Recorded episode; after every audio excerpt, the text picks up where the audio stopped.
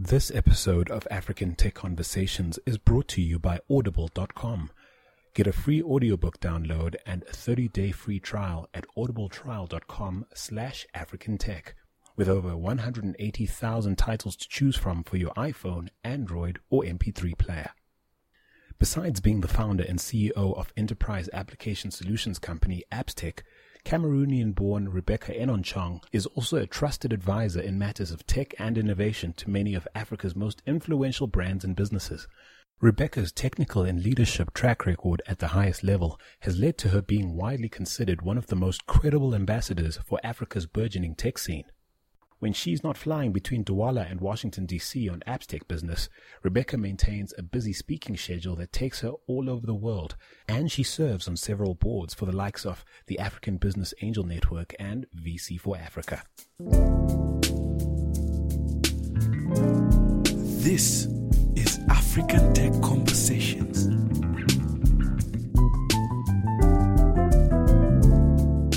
Hi, Rebecca. Thank you so much for doing this, talking to me. Glad to be doing it again.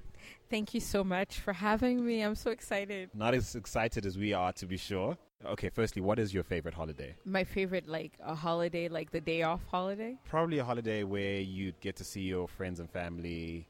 It can be something like Christmas or Easter or. It's Thanksgiving, which is a very American holiday, but I like it because it's all about food.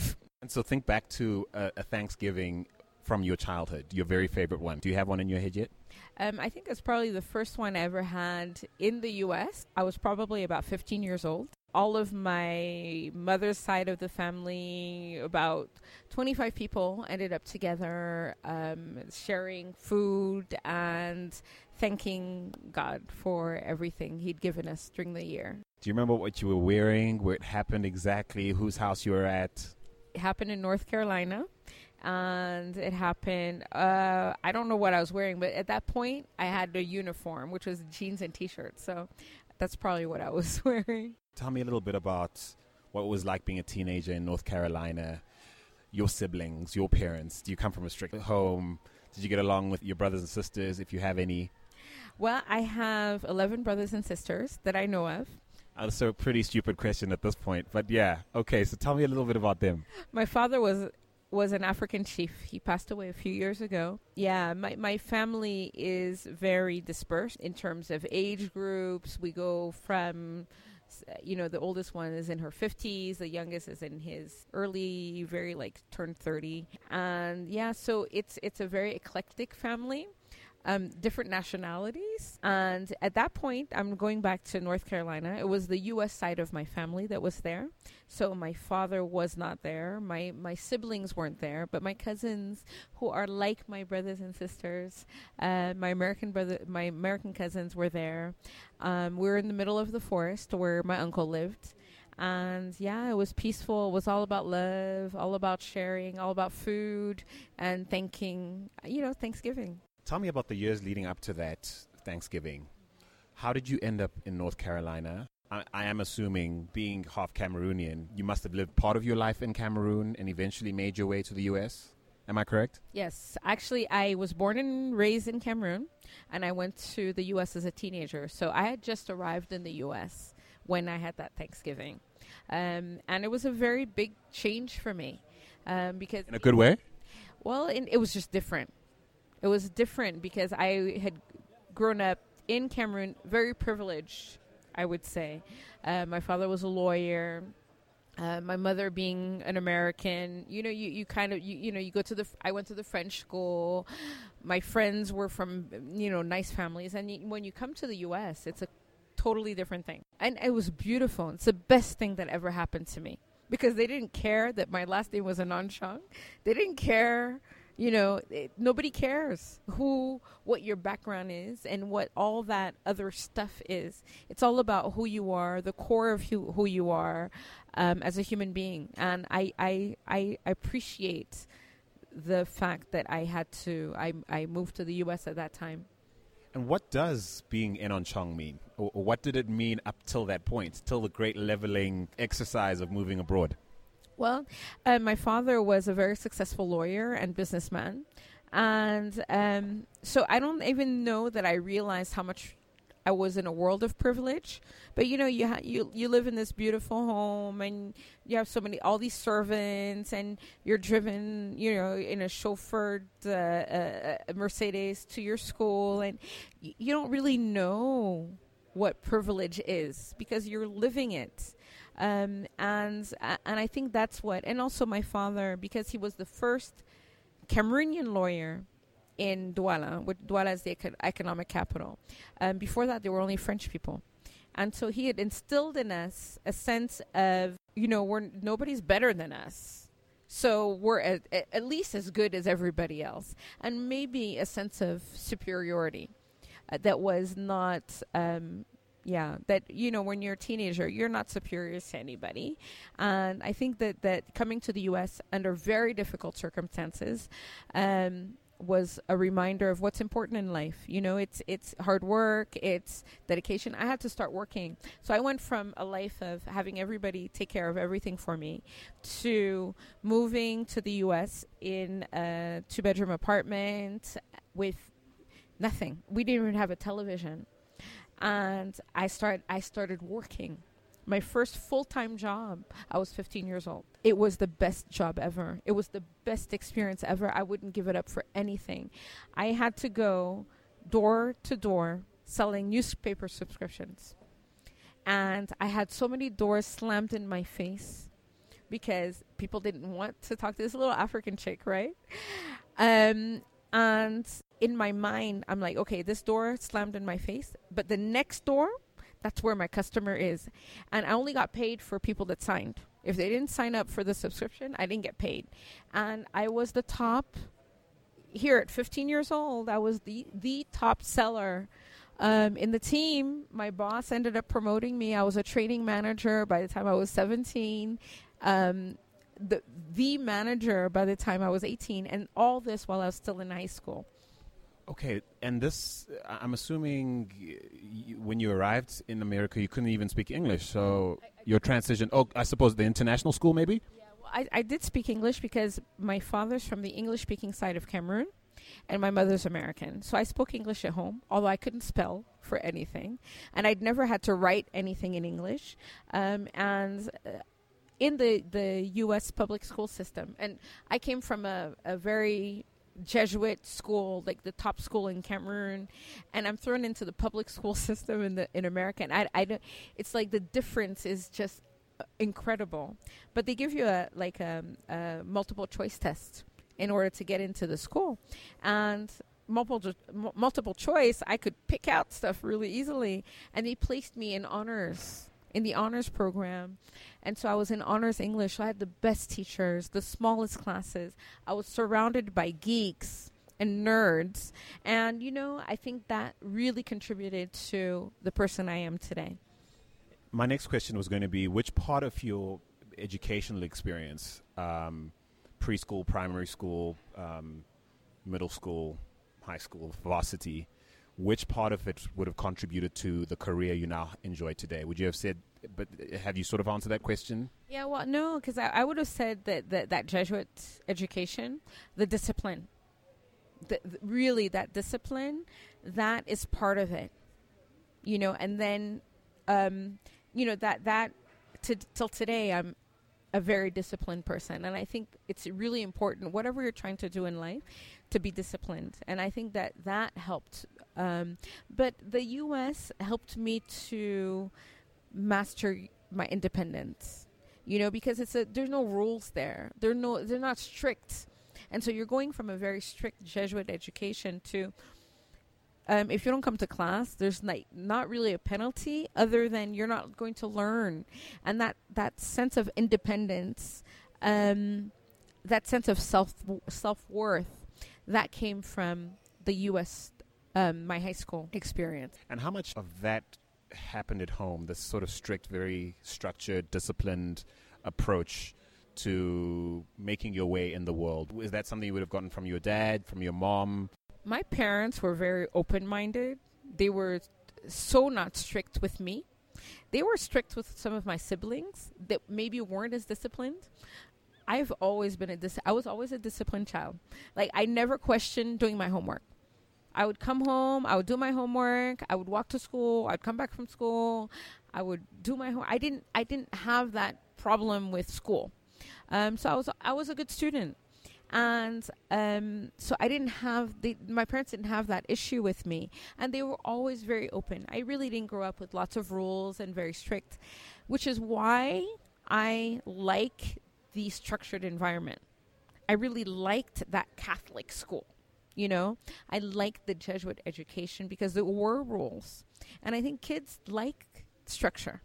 Um, and because I didn't have it at home, I found it at school. What did you study at, at, at university, and how did you go about deciding what to do? And the follow up question to that would be Did you have the career you now have in mind when you picked out what to study at, at university? Okay, so when I was a kid, I wanted to be a pilot. That was my dream. And then math was not my best, right? And and and they told I was told, you know, you really need to be really really good in math in order to um, have a successful career as a pilot. And going back, this these were my middle school Cameroon years, and the way we as girls were taught was not the same as what boys were taught. For instance, in our curriculum, the girls had to take sewing and cooking, and the boys took archi- um, photography and architecture. So from the beginning, the way we're ta- we were taught, and so it wasn't important for me to do math according to my teachers. So I was, you know, good in history and, and geography and all the what what my father used to refer to as soft sciences. Um, but when I got to the U.S., part of what I did w- while working was bookkeeping. So all this accounting stuff, I started while I was still in high school. So when I decided to do to pursue my university degree, first I wanted to do international relations because I wanted to be a diplomat, maybe travel around the world. And um, I like to travel, and that hasn't changed. Um, but I ended up doing economics because I got a scholarship to do economics at Catholic University. Um, and the idea was that I was going to work for a World Bank or an IMF or something like that. And as structured as I was and disciplined, I had this little rebellious bug because my father was a lawyer every single one of my siblings studied law, even those who didn't become lawyers. So I couldn't study law. I had to do something different. You wouldn't? No, I would not. I refused. Um, and so I ended up doing um, an, ec- ec- an econ program, but I was working full time. Uh, while I was in school, and I was working mostly doing finance, accounting, uh, throughout my my um, end of high school and beginning of uh, university. At which point does the career we now see, the Rebecca I've now met, start to come together? Um, well, I I put I was doing so like this accounting thing. Um, it was like I loved accounting, and I always say I'm a recovering accountant. Um, I love accounting because there's always an answer. You know, there's not there's always an answer. You, there are a lot of you know, it's not like economics where there are theories and maybe this will happen or maybe that will happen. At the end, and in accounting, you have the answer. Um, and I, I, I liked that. And so I think when I, I, finished school, I ended up in accounting in um, because that's where my experience had been in sales and accounting. As I was growing in this finance world, I started using computers in order to do my financial reports. That's how the transition happened. And at one point, uh, I got a job part time at a, a, a, store called Egghead Software, which was one of the early, early computer software stores when computers still came in a package and you had to buy it in a package. And so I started working in that store and I was so in love with, I, I fell in love with technology. I just, I would like I would buy computers and I would take them apart and put them back together. And as soon as software came out, I had to be the first one to install it. And I just really fell in love with technology and software. And that was a bug that has never left me. And so initially trying to find, make money off of this because Egghead Software, I didn't make money because everything, my whole paycheck would go to buying the software and, you know, new drives and things like that to put in my computer. And so um, eventually, because of my experience in accounting, there would be small business owners that would walk into the store wanting to know about accounting software. And all the other people in the store would say, Oh, we don't know anything about that. Come back when Rebecca's working. She's working on Saturday, blah, blah, blah. And so those small business customers would buy the software from me. And then they would call me and say, "Can you come help us install it?" And I would come and help them install it. And well, can you help help us configure it? And so I'd help them configure it. And before I knew it, I was doing financial systems. I didn't realize that that's what it was called at the time. And I have a friend of mine who is a Cameroonian who had been doing this, but with more larger systems, larger accounting systems for his customers. And he moved back to Cameroon and left me his business. So he left me his customers. And so I, that's what I started doing. And I started consulting with large companies. I, I spent uh, two years, for instance, at the Inter American Development Bank working on a big financial system. It was a $40 million system. Um, and, and so I developed into this financial systems analyst, um, learned SQL then became interested in more along the way, there was this one Cameroonian guy uh, who was in the U.S., uh, Jean-Claude Monayong, who was an Oracle DBA, and he was making a ton of money being an Oracle DBA, and he decided that there was a lot of money to be made, and he wanted to help other Cameroonians become Oracle DBAs. and so he had these free classes that he was having. He started in his basement. Before you knew it, there were 500 people on his lawn trying to get into these classes and ended up doing an auditorium. And really, that's how I learned the word Oracle. And I started on my own because it was too dis- it was like I like order. And so I started learning on my own, learning with a few other people, learning the software, learning Oracle technology on my own. Um, and it's a long story, but I got hired by Oracle to go around teaching their software after Oracle, I decided that I should start my own business, which is AppsTech. And what my my expertise at Oracle was in between the Oracle applications, the Oracle Financial Suite, which is called Oracle eBusiness Suite today, and the database. So between the two, there's a technology that's called AppsTech, and that's where the name came from because it's a co- combination between applications and so you're able to understand what the customer's needs are in terms of applications the end user. And then you also understand the technology and it's a combination of the two. It's the idea behind behind AppsTech now give me a sense of how many years what you've just shared spans. I mean from the point you sort of well you obviously started a, a, your career very early in high school even. Um, but how many years to to, to, to this point? Um, well, if I was, let's say, my first assignment project with um, technology as technology was in 90, 1997 at the Inter American Development Bank, which was a tech job. Um, and uh, yeah, till today. So I, I started Oracle in, eight, in 97 and I'm still in it today. And I know on our sister podcast that you featured on, uh, uh, a, a, while back uh, with Mark Kaigwa. Thanks so much for, for pimping our ship, by the way. Oh, that was so cool. That was so much fun. I really enjoyed that. I really caught a high off that. And now, You mentioned there, um, you were obviously at a conference. It was a media conference, media leadership conference. Um, you, you spoke a lot about there, and there were a lot of suits there, a lot of traditional sort of media types there. Um, and tech was at the fore of the of the discussions the whole time. I'm thinking in '97. Think back to '97 and your role um, in, in helping this project come, to come together. I want you to, to sort of compare the level of uh, strategic input that leadership at that time would have looked to people like you to provide versus, say, purely just being a technical resource. And how has that changed over time? Well, you know what? Like right before '97, my job, I worked for um, an African Saudi billionaire his name was Mohammed Alamoudi. And I was handling the finance for his DC office. And there is no way, talk about what? You're a techie or you're a software or you're a finance. You don't even get a, you're not even seated. You're not a consideration. You're the people that spend money. You're a cost center. You're not really a, a voice. And um, when I started AppsTech in 90, 1999, one of the things that was always in my mind, and at the time I was in the U.S., and there was this whole thing that the Indians were doing, like they were rebuilding their entire country based on technology. And I'm like, we're not different from the Indians. Why can't we do that? And so I got together um, a few other um, diaspora entrepreneurs that were in tech, and we created the Africa Technology Forum. And the idea was to promote technology and technology entrepreneurship on the African continent.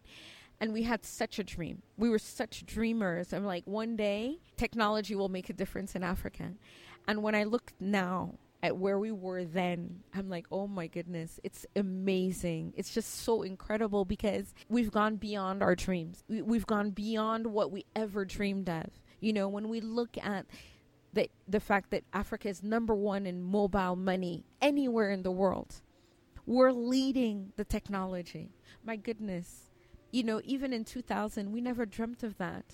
Um, we never dreamt of that. But I have to say that we we as AppsTech had always identified, and I think because AppsTech was built with Africans, so most of our staff in the U.S., in France, in Canada, um, where we first started, were Africans from all over the continent. I don't know how, but we there was a sense that mobile was important, and we created in 2000. So that's 15 years ago. Mobile AppsTech and we had developed an entire platform to develop mobile applications before anybody was talking about it. And I think so there's something innate to the simplicity of using a mobile application, whether and then having to buy a computer that we understood as Africans so many years before, you know, our, our, our, our American counterparts understood the importance of it. And with the benefit of hindsight, what would you say you guys knew or sensed then that everyone else wasn't onto? Was it simply just being plugged into um, a continent that obviously has very different needs to everywhere else in the world, and therefore seeing the world through that lens, or were you guys just mavericks of some of some kind? I think there's a combination because I, I don't really we weren't thinking technology for Africa. We were just Africans, and we're trying to make a buck and we're trying to be innovative um, and we're trying to define ourselves in our space because you know oracle partners oracle providers enterprise application providers there's a lot of competition in the united states. And so the first thing we did was to say okay um, how do we define ourselves? And we define ourselves by saying that our main customer is a multinational and how do we simplify the use of applications for a multinational customer? They have t- staff that travels all over the world. You know, let's build technology that enables these the staff to access the applications, these enterprise applications, while they're on the road. Because I needed that. I was a CEO of a micro multinational. You know, we had offices in multiple countries, three continents, and I needed to be able to access not just email, but to access my enterprise applications, my financial software, my HR software. I needed access to that from overseas. And so we developed applications that allowed our customers to do that. Okay, and we're going to come back to AppsTech and uh, you unpacking a little bit of what you, uh, you know, the, the, the thrust and focus of that business is currently. You wear a lot of different hats. Looking at your, your Twitter bio, you're obviously a tech uh, founder yourself. Which would you say is the biggest hat you wear currently? Uh, right now, uh, I'm, I'm uh, an enabler for Africa technology. I think that's th- what best dis- defines me now. And what does that look like practically in terms of how you spend your time? Um, I probably spend 70% of my time on promoting technology in Africa, um, and 30% of my time on my money making enterprise, which is AppsTech. Essentially, what you dreamed of being initially when you wanted to do international relations or study international relations, you actually are a diplomat for the for the continent in a way, right? I'm a diplomat for the tech community. That's what I'm. That's what I'm trying to be, anyway. Okay, so for the African continent, certainly, how much do you, how much uh, of your diplomacy is around representing women in tech? Um, that's part of it. I think that you you don't represent women in tech just because you're a woman and you're in technology. I think that you have to demonstrate through work. Um, and there, there are a number of projects that I'm involved in to support women in tech. The first one is called Africa IT Women, and it's um, something that started in Cameroon, but that's cross continental. Um, today, um, where um, it's not just supporting tech entrepreneurship for women, but any women in IT. And so we have all sorts of projects. One of them, for instance, is training in coding, right?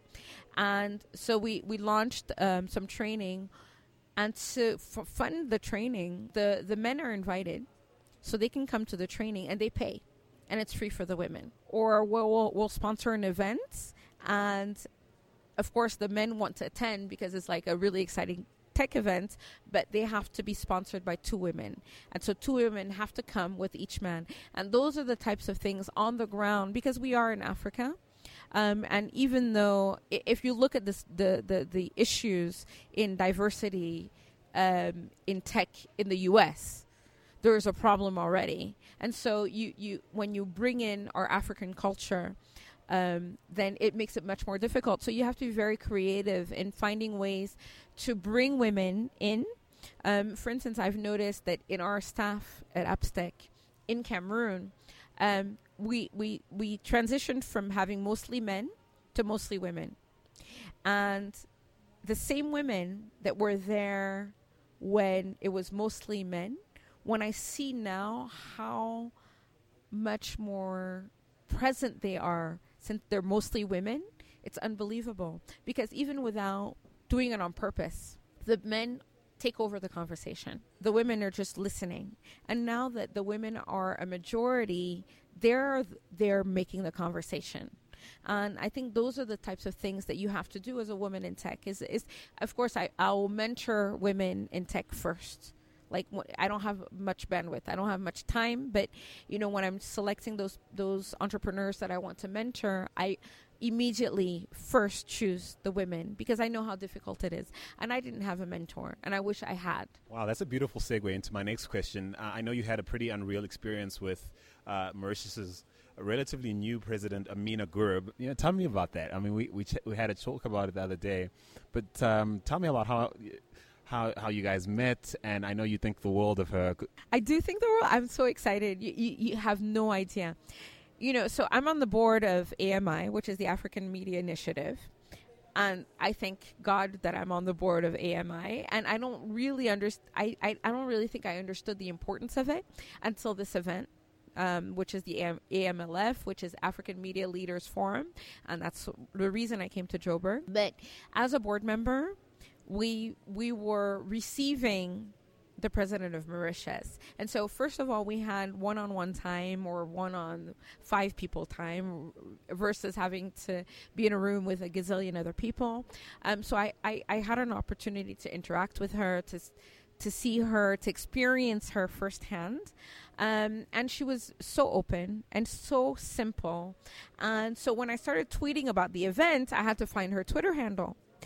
And oh, I was floored. She had already been following me on Twitter. You know, she's a scientist, and I don't know, but I, I was. I was floored. I was like, if there's anything you could have done to, you know, and she, so that was really exciting to see. And so I suppose this speaks to what you were saying about not being for the cause of women just because you're a woman. I think she embodies everyone who cares about women being a, a, a great part of, of making Africa work, uh, in, in the sense that she clearly knows a lot. She's clearly worked really hard. Um, she clearly has a passion for her country and the continent, and is deserving of the leadership she's acquired. And, and, and that's the type of person you want to be, and I sense you are in, in, being a sort of diplomat for the you know for the cause of women, as it were, or the cause of women in tech, or the cause of diversity. Yeah, you know, I, I was so impressed by her simplicity she's so smart. I mean, this woman has written a gazillion books, and she's a PhD. She's she's um, she's a woman scientist, an African woman scientist, and in our culture, it's not it's rare, you know. And but she she's remained humble, which I think is key. Because you you you lose everything when you lose your humility, and I think that's important as well. Um, but but I think that that she's someone that we should all look up to, not because she's president of Mauritius, because but because of how she's president of Mauritius, the way she conducts herself. Um, I, you know, I don't support supporting women for the sake of that they're women, but supporting women because of how they've demonstrated that women are capable, sometimes more capable. Um, they don't need to make as much noise as the boys, um, and yeah, it's it's a really impressive. I'm, I'm I'm I feel very blessed to have met her, and I wish her the best of luck. Yeah, it's not easy and now I've met you, so there's one degree of separation between between me and uh, a leader of a, of a country. I feel good about that. There's only one degree of separation between Ameenah, the president of Mauritius, and you. Absolutely. Yeah, so you you're like she's like, oh my goodness. I'm pretty important. I'm pretty. You, you're very important. Well, I- am curious about Cameroon. I want you to tell me a little bit about Cameroon a little bit. We obviously have a sister podcast, the African Tech Roundups. You were on on the podcast. We don't talk enough, I think, about Francophone Africa. We don't know much about it, or at least enough. Firstly, how much time do you spend in Cameroon versus elsewhere in the world? Um, I think I probably spend about forty percent of my time in Cameroon, maybe maybe a little bit less. Um, but I'm very focused on Cameroon because it's where my soul remains you know and i think even though it's a, an incredibly difficult environment so difficult that really they'd rather i'd not be there it, it's important it's important because I, I, I believe that um, technology is transformative. And I think that we can transform our country and the continent through the use of technology, not alone, but technology is that tool that can make us leapfrog, as we've done in mobile. Um, we can do that in other areas. And I, I think the mobile is proof. Mobile is the proof that we can. We're taking a quick break to remind you of Audible's pretty awesome offer to you, a listener of the African Tech Conversations podcast. They're offering a free audiobook download with a free 30 day trial to give you the opportunity to check out their service. Personally, I recommend The Lean Startup, written and narrated by Eric Ries. It's a great listen, but you can pretty much download any audiobook of your choice for free by trying audible.com. To download your free audiobook today, go to audibletrial.com slash africantech. That's audibletrial.com slash africantech.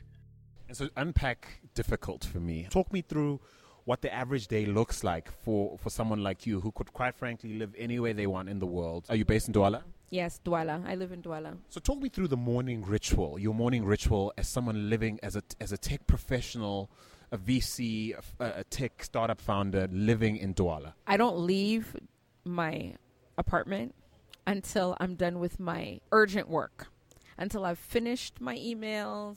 Um, and so I, I generally I wake up pretty early, well, relatively early, um, but I probably spend three hours at home. I, I don't go into the office until 9.30, 10 o'clock um, because I want to get everything done. I read my news. So I used to always I mean, I've done this forever and ever and ever. I, I did this before newspapers were online. It's like I would read the newspapers, and then I just love to read. I love to know what's happening, and especially in my industry, and um, so I do that. And then those things that I think are interesting, I'll share. So I'll tweet. So that's my morning, right? So I wake up, have my my hot water and lemon, and my espresso. And what time is this? Um, this is probably seven thirty. Yeah, seven thirty ish. And what are the sounds around you? Is are you do you live uh, in the city? Uh, are you uh, are you in a suburban area? Yeah, I live in the center of town. I live really smack dab in the middle of town. I live five minutes from our office. Is that trendy in Cameroon right now? No, it's not. It's not at all. I mean, I'm like, I, this is my my rebellion, right? and my family has has real estate in the fancy part of town, but I don't want to live there. I actually li- rent, and um, yeah, live in the, the center of town. I it I, I like being close to the office. Um, because if there's anything, at least I'm not far from the office, and I like being. A, I'm a city. I'm a city girl. And what's traffic like in Douala? It's terrible, but I live five minutes from the office, so it's not as bad.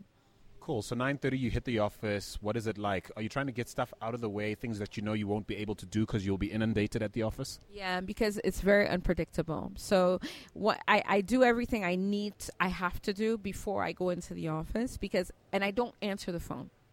right? Like I don't pick up the phone. Anything I have to get my morning done before I confront the world. And the um, the environment is so difficult that when I get, I don't know what's going to happen. It's a, every day is a new day. You know, every day there's surprises, there's unexpected emergencies, um, and and very few of those are technology related. You know, yeah, we have bad internet. The internet sucks. So one of the advantages I have of working from home is that I have two separate internet connections, but I also have my neighbor. And my neighbor will never listen to this podcast, so it's okay. I don't know what neighbor it is, but I've hacked into their Wi-Fi, and they have the best Wi-Fi. Are you kidding me right now? their Wi-Fi is even better than my office Wi-Fi. So yeah, so I really enjoy. like I at least I know I'll have access to the internet, and there's a power generator in the building, and so at least I'll, I I know I have electricity, and yeah, so those those that helps. So if, tech if t- uh, technical issues aren't your biggest challenge when you hit the office or when you finally face the world, what is? You know, so many unexpected things. You just don't know. Like the tax guys will come and they'll shut down your office, um, or it'll be the impl- the uh, social security people. They'll come and shut down your office, or it will be that your internet won't work, or your electricity won't work, or your water won't work, and or sometimes all three at the same time. Yeah, I mean, you know, one of the I was so excited. Yeah, like uh, it in it, as I said, we started AppsTech in 1999 by 2002, we had generated tens of millions of dollars in revenue through international customers. You know, one of our most important customers at the time was in the France Telecom Group, and the French people are not the most tech friendly people, but they were, and they're not very. f- You you, would- you would be surprised um, that that they would get, give contracts to an African black woman owned African company. But you know, there were tricks in there. I didn't really they didn't really know I, I it was my company. But we had ten million dollars worth of work from them. And you know, and we had we were working with other telecom providers all over the world. Um, we'd done business in over 27 countries by the time MTN came knocking on our door, and um, MTN South Africa had just uh, bought the the license in Cameroon and was trying to improve and wanted to to install an enterprise system. And they said, okay, in 2002 we're going to launch the RFP. In 2002, we had just opened our Cameroon office after, which was our seventh office in the world, and you know our staff there wasn't equipped to respond to an RFP of that um, of that size. So we, as AppsTech US, answered the RFP. We ended up winning after months and months of due diligence, in which MTN Cameroon had actually flown out to our Paris office, our US office, our Canada office, met with our customers, met with our bankers to make sure that we could actually carry out the project. And they were satisfied. And we ended up signing a contract. Um, we had over 20 people working on the project in Cameroon from our various offices um, that had flown in and w- were there for and stayed there for almost a year. And at the end of the project, um, our MTN counterparts decided they, they just weren't going to pay. This is shedding some light on your very strong views, on some of the very strong views you shared on the African Tech Roundup regarding MTN's recent fine by the Nigerian Communications Commission, 5.2 billion US dollars, uh, an extension they've been given to pay it, but it, no talk of it being reduced just yet. But you felt very strongly that there, there might be a culture problem at MTN, which you seems to you seem to have experienced firsthand. Yeah, I, I, I, I have experienced it firsthand. And what I found is I, I thought it was limited at first to Cameroon um, because I'm like, okay, there's no way MTN South Africa or the group would put up with something like this. This is ridiculous. There's a contract. Uh, we delivered on that contract.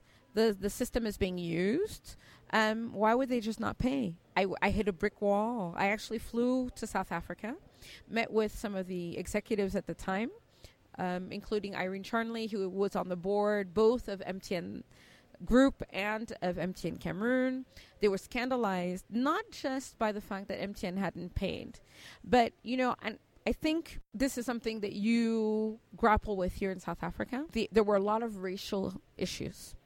You know, one of the reasons that we we believe that we weren't paid is because I was the face of the company.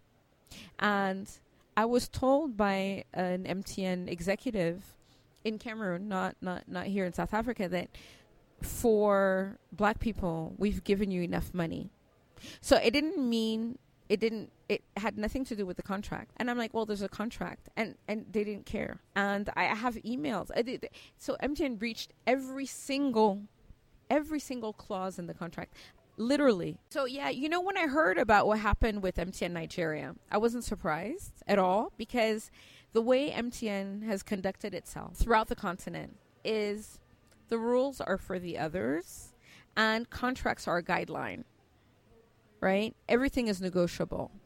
You know, I was my my professional uh, upbringing, should I say? Like, I, I started doing business in the U.S., where a contract is black and white, where at the end, as long as everybody understands that the contract is enforceable, you can always negotiate.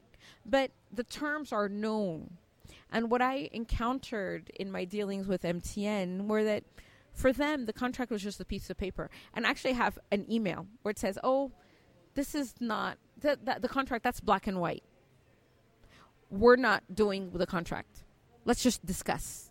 And I'm like, okay. We took seven months to negotiate this document. Lawyers from from three countries, four countries, were involved in drafting it how can you say that it's just, you know, why are you being so black and white? And I'm like, okay, because that's what it says in black and white in the contract. And and and and so I so wasn't surprised when MTN was shocked by the fine. They weren't shocked because they didn't know about it. Because we know that in 2011 they signed a contract with the regulatory body that said any member that, that any subscriber that's not subscribe that's not registered you're going to pay $1,000. And so they knew that by having 5 million unregistered, 5.2 million unregistered subscribers, that the fine based on the contract would be $5.3 billion. They've known it since 2011.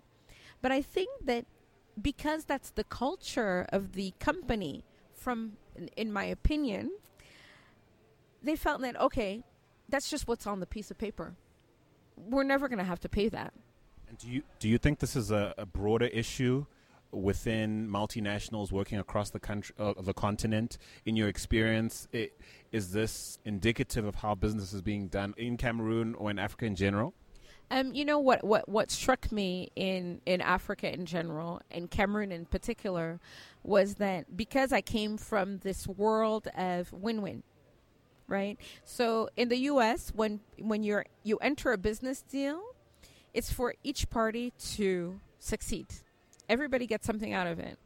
And what I realized very, very, very late is that in Africa, and this is not, you know, I shouldn't generalize because each country is a little bit different, but that it's one of us is going to get screwed and it's not going to be me right? So when they're entering a business deal, everybody feels like somebody's going to get more out of it than the other. And they arrange it so that they're not the ones that gets the end the bad end of the deal, the raw end of the deal. I didn't expect that. That was really a surprise for me. I'd done business before that time before signing with MTN South Africa, of the MTN Cameroon, I'd done business in almost 50 countries. And we'd never encountered that. We'd encountered people that were slow in paying, but never denied that they owed the money. I'd never encountered any, I'd never had the experience uh, where they actually came to our office and said, What are you going to do about it? We're MTN. You're tiny. You'll never win in this country. Um, just let it go. And I'm like, okay, it's $3 million. I can't let it go. I mean, the viability of my company depends on you paying your bill. Please tell me the story ends well. It, it, I'm still waiting to get paid, but we did win in court. We did. Um, there's, you know, we do have a final judgment against MTN, and we've had it since 2005 um, for 2.6 million dollars um, that we have not been able to enforce. So, you know, MTN now is contending that okay, so in addition to the lawsuit, we had to file, and we had to file it because MTN didn't give us any choice. I don't like suing customers, and I've never had to sue customers in the past. This was a first for the entire company. And it happens on home soil. How sad. Oh, and you know, it's it's it was. I, I feel like we're a microcosm of everything that can go wrong in a company that's trying to go back to the continent. You know, I, I, I, I, had a presentation. There was a World Bank event a few months ago on diaspora investing it back in in Africa, and I warned my diaspora entrepreneurs that what you think you know about Africa, you don't. You know, I, I had been I I grew up in I was born, I grew up in Cameroon. I went back to Cameroon on a very frequent basis um, and on vacation when I was younger and for business when I was a little older. I thought I knew the country and I really prepared to enter the market. I mean, we did market studies. We hired people to run the organization that had experience. Um, there's actually a, a white paper. Um, it was a thesis from Columbia University students in New York that followed me for months um, and um, wrote their their final MBA thesis on me entering the Cameroon market. And so there you can see that there was thought that went into going into the market. And what's interesting is when I go back and read that white paper, which is still on the internet somewhere, I realized that I, I thought I knew what I was talking about, but I had no clue. I had no idea what I was going into. Um, and I was so excited to work with a South African company. You know, when we signed with MTN, we were like, oh my God, this is a dream come true right? Black empowerment. I mean, they made me answer all these questions on the RFP. We had to answer all these BEE questions, like who, how many, and where I was like so proud, and seeing afterwards how they treated us as less than human beings, I was, I was, I was really, really disappointed. And you know, it goes back to a conversation we had on Twitter a few weeks ago about what was happening in South Africa in the tech industry where a very popular and uh, a publication that I really like a lot and I'm always on um, did a top 10 of something in South Africa and each one of those entrepreneurs was a white male and you know it was that sense of there are two Africans that we experienced it firsthand in in in Cameroon. And we we we there were so many racial incidents that one of our staff that was in Cameroon um, working on the project, uh, chartered accountant, CPA, Oracle certified, um, had worked on many, many projects for us in, in, in the US um, and in France. Um, she sent me an email and she was, she said, now I understand why Mandela worked so hard. And I was in tears because no one should, should, be subjected to what we were subjected to um, in that environment. No one should live what we lived through in that environment. And, you know, the fact that each and every one of the contract provisions were breached by MTN and that all we ever asked for is okay, the only one we're interested in is just pay us. You know, just just walk away from this. Just pay us for the work we did. And they didn't feel like we deserved it you know, they felt like we're black people. What's the biggest lesson you've taken away from that experience, and how has it made your business that much better? Because things have changed. You know, I've seen even MTN Cameroon change in the last 10 years. Um, the, the the type of staff that they have they have is not you know there are a lot more Cameroonians in positions of responsibility. Um, the current executive is a, a black South African woman um, which is fantastic. I haven't met her yet, but I applaud that. You know, and I think that's progress. And I wouldn't want anybody to carry my burden into how they view investing in Africa, investing in Cameroon.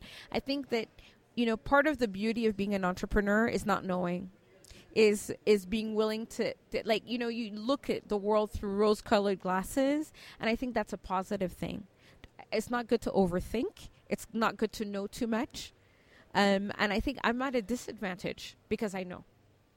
right? So I think if I hadn't gone through, if I hadn't experienced what I experienced, maybe I would be further ahead because I'm less willing to take a risk because of the pain. You know, we almost lost our entire co- company as a result of this. You know, we went from seven offices to two offices. We lost 80% of our staff. We had to let go. Um, and, you know, we're, we're rebuilding but it's we're not rebuilding in the way that I would have rebuilt if I had the mindset that I had when I started this company, which was I, I was a I, I, I just I saw everything as positive, you know, and I'm a little bit afraid. And so that's why I like surrounding myself with these these really new young technology entrepreneurs that still look at the world the way I used to look at it. Because they're this they're they're how we as Africans are going to succeed. It's not because of me.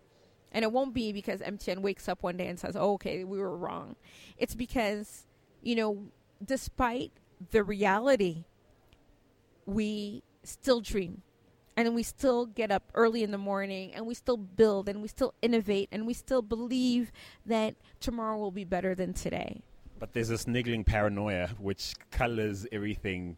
Oh, that pr- probably wasn't there before this event. And I, I know I've heard a lot of um, uh, leaders or investors, VC types, talk about how they look for a healthy dose of paranoia in the tech founders that they invest in. Is that something you look for now, given um, your your VC interests and and the in angel investment, uh, uh, your passion for angel investment? No, I don't want you to be paranoid because I want you to break all the rules. I want you to break the ceilings. I want you to go beyond what's dreamed. I want you to take your dream and go way beyond what anybody would expect of you. And so, if you know too much, if you're too realistic, then you, you won't succeed. You know, like the MBA types that like give you these these big business plans with lots of charts and graphs, they are not going to make it. So these, so the MBA MBA is listening to us right now, going, "Oh my word, better pitch someone else." Yeah, yeah they'll make it working for a company. They'll work they'll make it working for a CEO, but I don't know that they'll make it as a CEO. You almost have to be reckless to be a CEO to be a founder. You know, it was uh, funny. A few months ago, a few years ago, there was a conference on Africa and and, and oh, on entrepreneurship, and somebody said, "Well, you have to be crazy to be on, an entrepreneur," and I agree with that. But I'm like, you have to be raving mad to be an African entrepreneur, and I think that's important. You know, I I think that that you don't create out of out of knowledge. You you create out of nothing, and that nothingness and that that pureness of your spirit. That's what builds innovation, and that's what will create the Facebook of tomorrow. It's not like, oh, well, you know, I can make more. I can be the Facebook of Africa. No, it's like there's this blank space, and I don't know any better than to think that my idea is going to be the next billion dollar idea. And that's what's going to make us grow. And that's what I'm looking for in an entrepreneur. So yeah, so let's talk about this angel investment thing and and are you more a proponent for for for the scene? Um, how how dirty are your hands as far as that's concerned? How actively are you looking for the next uh, new thing. I, you mentioned uh, having a particular heart for women in the, in the tech scene, and, and, as founders, I'd, I'd imagine. Um, well, I've been involved in uh, VC4Africa, which is a platform. It's a technology platform that brings together entrepreneurs and investors. But I'd never myself been an investor.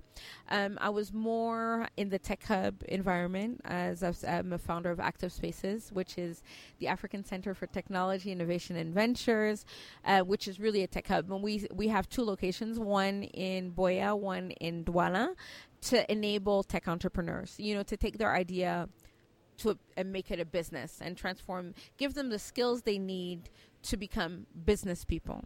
Um, and, and so that's where my focus has been. But, you know, at one point, we need to develop the ecosystem. And the ecosystem, you know, we went from uh, five or six uh, tech hubs in five, six years ago to over 100 today over the across the continent. And so that was that's an evolution that's important. But now these entrepreneurs, somebody has to give them their first money. You know that that whole thing about um, Friends, Families, and Fools um, that works in the West isn't very adapted to our situation in Africa because, you know, there is no basement or garage to start a, a business in. Many of our entrepreneurs are first time university students. You know some of them haven't gone through because they couldn't afford to. Um, and so we can't they don't have they can't rely on the same amount of funding they may be able to get there from their families. Or families that funded their education are looking to them to give them money to finance the next person's education in their family. So i thought it was time for us to put our money where our mouth was and to say okay if we so believe in technology entrepreneurship in africa how are we making that happen through our by sacrificing our own money. And um, some friends of, of, mine and I got together in Cameroon and we created Cameroon Angels Network to invest in our entrepreneurs. And um, so we have a first round, so to speak, that just came out. We had we did a pitch competition um, at the end of last year, and we're putting the, the, the entrepreneurs through a program through ActivSpaces in partnership with ActivSpaces. And when they graduate, um, uh, quotation marks, from that program, they'll get the funding. Um, but they have to graduate from that. And not everybody that was selected will. So that's an interesting bit. But we, they have to have the tools to be business people, be, not just the technology. But I'm so excited about that environment. And so that was the first step.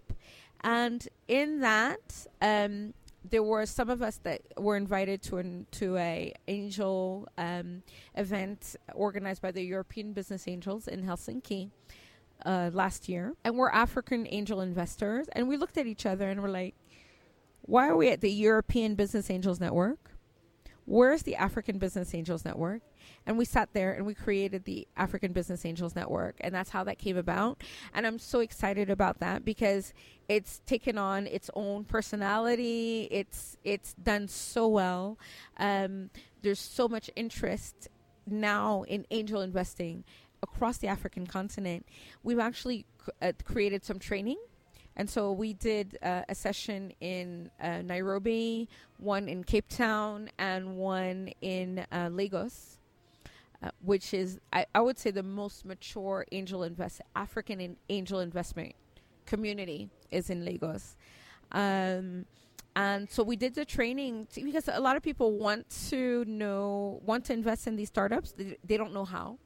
And so we provided training to um, potential investors. And what really we're, we're just promoting the idea you know? The african investor people that have that are wealthy don't often think about investing in startups. And we're, we're showing them the way. And we're leading the way because we're putting our money in and we're saying, come join us.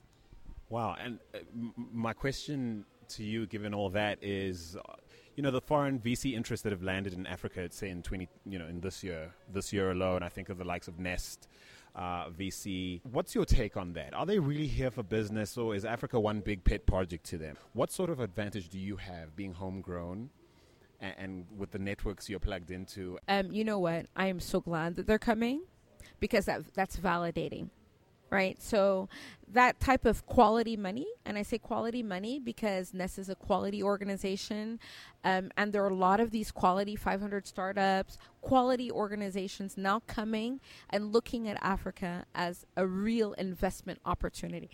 They don't always put the money, they don't always write the checks because sometimes we're not ready for those checks right? Sometimes our startups aren't ready for those checks. But i i i think it's a great sign. And i think that when our own um, investors start seeing foreign investors coming and investing in those startups they're like wait wait wait wait wait wait a minute. Maybe that young kid that came to talk to me last year about his startup maybe he's onto something.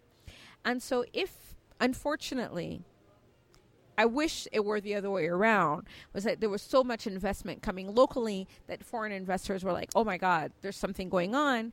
But if it's the other way around, foreign investors are coming and investing, and the local investors like, "Okay, what's going on? I want to be a part of it." Then that works for me. You know, it, it whatever works at this point. But it's um, you're basically batting for you're you're you're rooting for the ecosystem. Anything that will be good for the ecosystem, you're you're with.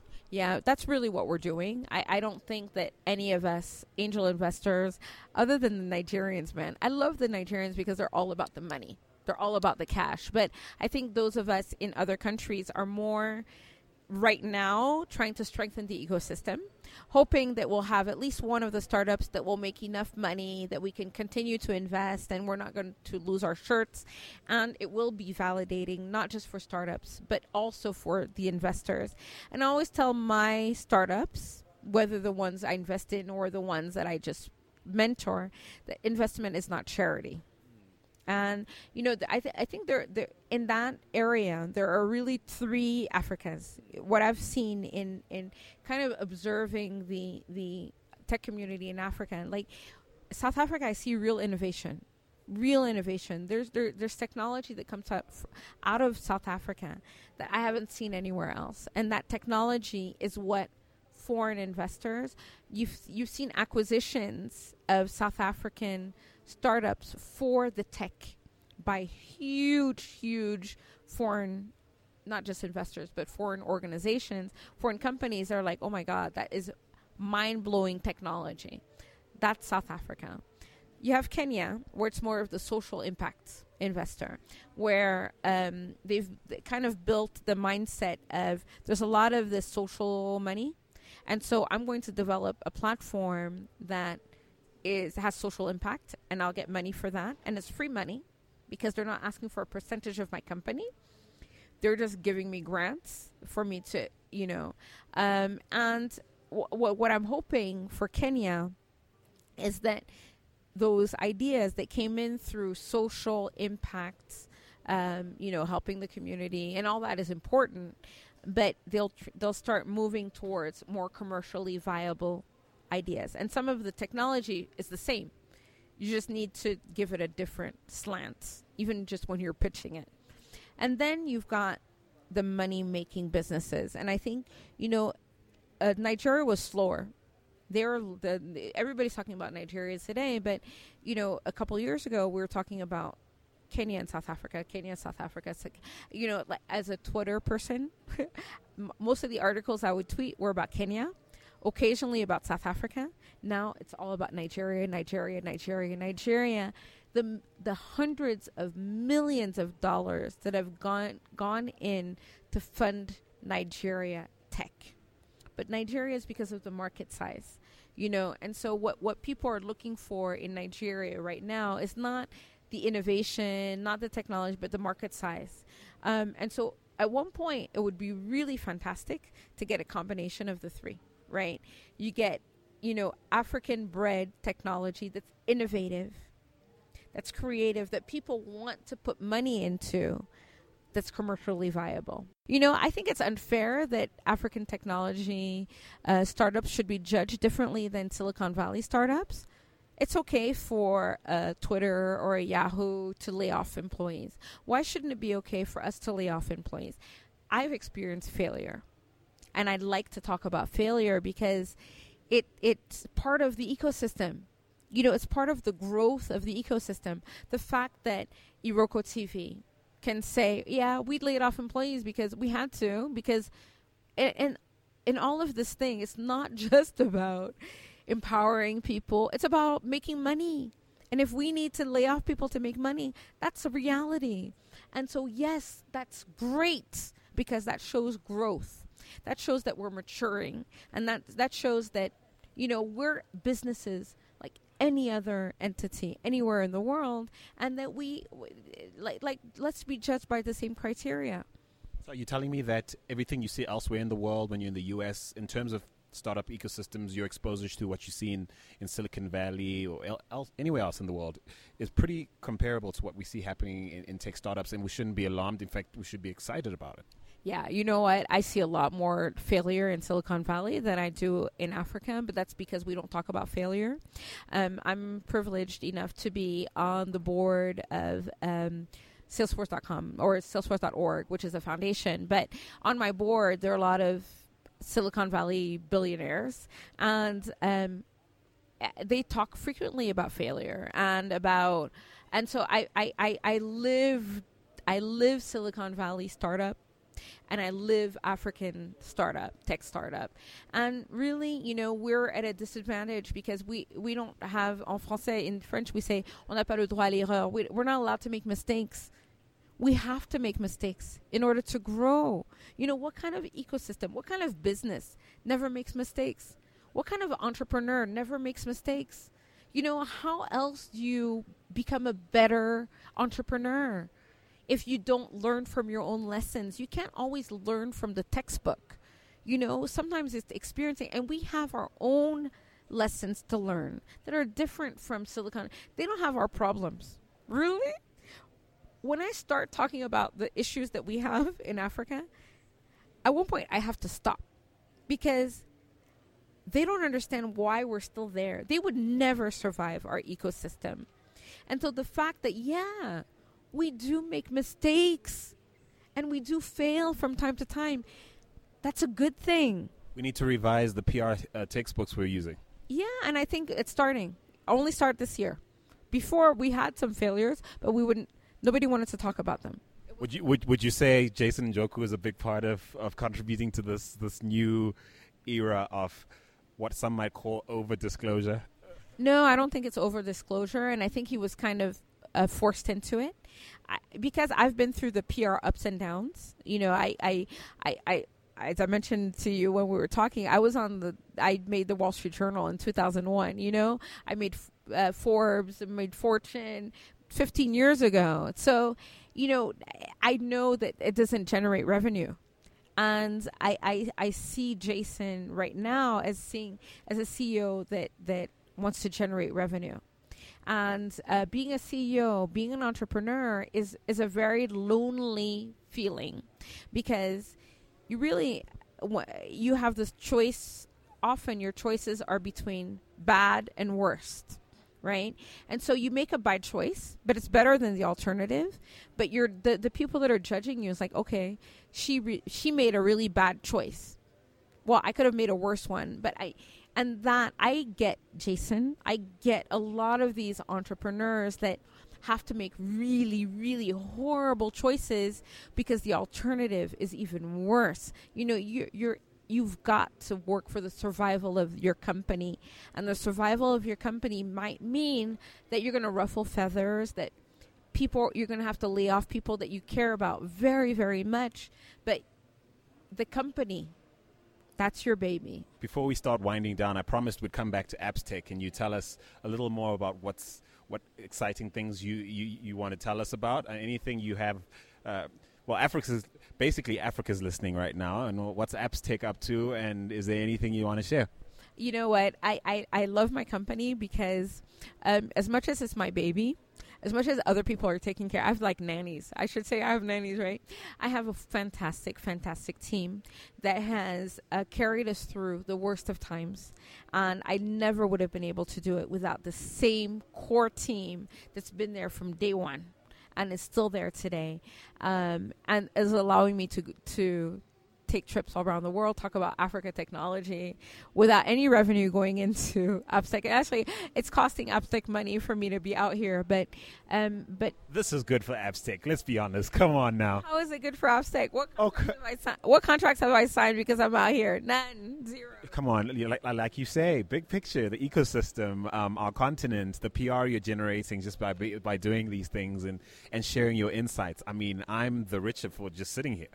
Well, you know, I'm glad that you are, and I'm glad that AppsTech is a part of building and growing the ecosystem because I think that's part of our mission and our vision is to do that. But in reality, and this is one thing I learned from the, all the PR that I got early on in the company um, in the US because I was a black African woman entrepreneur building a multi multi million dollar business, and it was unusual at the time in the U.S. It still is actually, um, but none of that media generated revenue, and you know that's a message I have to all those tech entrepreneurs that are being featured in Forbes and in all those magazines and our top 10 in this and top 10 in that is that in the end, it's all about making money and, and, and having a sustainable business. It's not about how great you are. But that being said, that press in those lonely moments, and I talked about the psychology of a CEO and how difficult it is and how lonely it is to be a CEO. Sometimes that press and that attention to your business is what will take you, gives you the energy to get through it and go to the next day because you don't want to disappoint people. You know you were top 10 you you don't want you you you you created this image of success. And there are so many entrepreneurs that are looking up to you and are saying okay if she can do it i can do it. And so you don't want to disappoint them. And so sometimes that that's where that press helps. But it doesn't help in actual terms in actual financial terms when i was still discovering what it was like to be an entrepreneur in africa the difficulty of it, I used to blog, and it's called Diary of an Afri- Diary of an African Entrepreneur. It's kind of anonymous because I don't talk about what country I'm in, or I don't talk about, I don't give the name of my company or the names of the customers. That, it, it, but it really relates more the experience of what it really is like. And at, at first, I was so disappointed in what I'd found on the continent that you know, I, I, I, my, my tagline was American Dream, African Nightmare. And as I've evolved, it's more American Dream, African Reality. It's not necessarily a nightmare, it's what you make of it.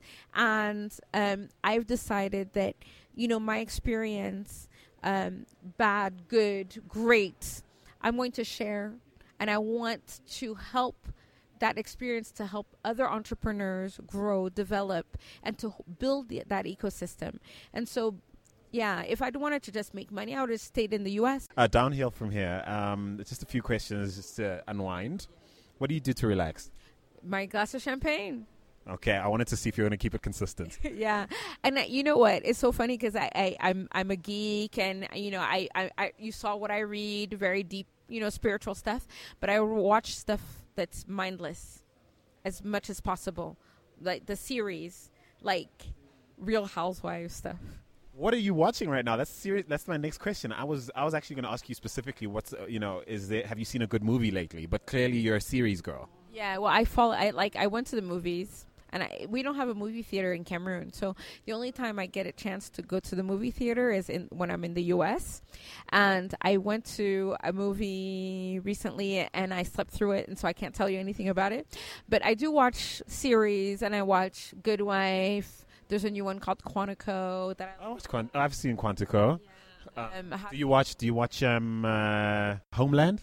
Yes, I watch Homeland, How to Get Away with Murder, but I have to binge watch because I have very little time. And so when I get on a plane, I'll, you know, connect and, and start watching and try to catch up on some of this stuff. But, and I do watch like real stupid stuff, like Real Housewives, and people are like, you can't watch that. And I remember when it first started coming on, I'm like, that is the worst stuff. I'm like, kind of. The dankest. But you know, when you've had really a really rough day or a rough month, and I've had so many of those, um, they they it was like it's so mindless. It's pure nonsense that you never get attached to, and it takes you away. And yeah, so I watch that stuff too. Well, heads up, everybody. Um, I've gone through some quick, uh, uh, quick fire questions uh, with Rebecca. Uh, her top ten find that on our Facebook, our Facebook page, facebook.com forward slash African Tech Roundup. A lot more uh, fun stuff you probably wouldn't expect her to, to be into or not into um, on her top 10. You can look out for that. Final question for you, though, Rebecca. Is there a question uh, I didn't ask that you wish I had? Oh no, you can't do that to me. Let me think. Maybe too deep. Maybe why? Why given everything that I've gone through, I'm still in it. Given everything you've gone through, why do you stick with it? That's where my heart is. That's where my soul is. You know, and I really see the difference. I see the transformation. I see how African technology has evolved and has moved forward and I, I almost feel like I can I can still contribute to that. And because of that, I'm still involved, and I'll keep keep doing it until the end of day. Right? Oh wow! Well, ladies and gentlemen, that was that is and will continue to be Rebecca Enonchong right here on African Tech Conversations. Thank you so much for joining me. You rock. Thank you so much for having me. I love you guys. You're such an inspiration. And I hope everybody subscribes to the podcast because it makes it so much easier. You don't have to think about when it's coming on next. Just make sure you just hit subscribe iTunes. Thank you so much. And thank you all for listening. Over and out. We'd like to thank Audible.com for sponsoring this week's episode of African Tech Conversations. They have over 180,000 titles to choose from for your iPhone, Android, or MP3 player, including my recommendation, The Lean Startup by Eric Ries. Get a free audiobook download and a 30-day free trial right now at audibletrial.com slash africantech. That's audibletrial.com slash africantech. Thank you for listening to African Tech Conversations.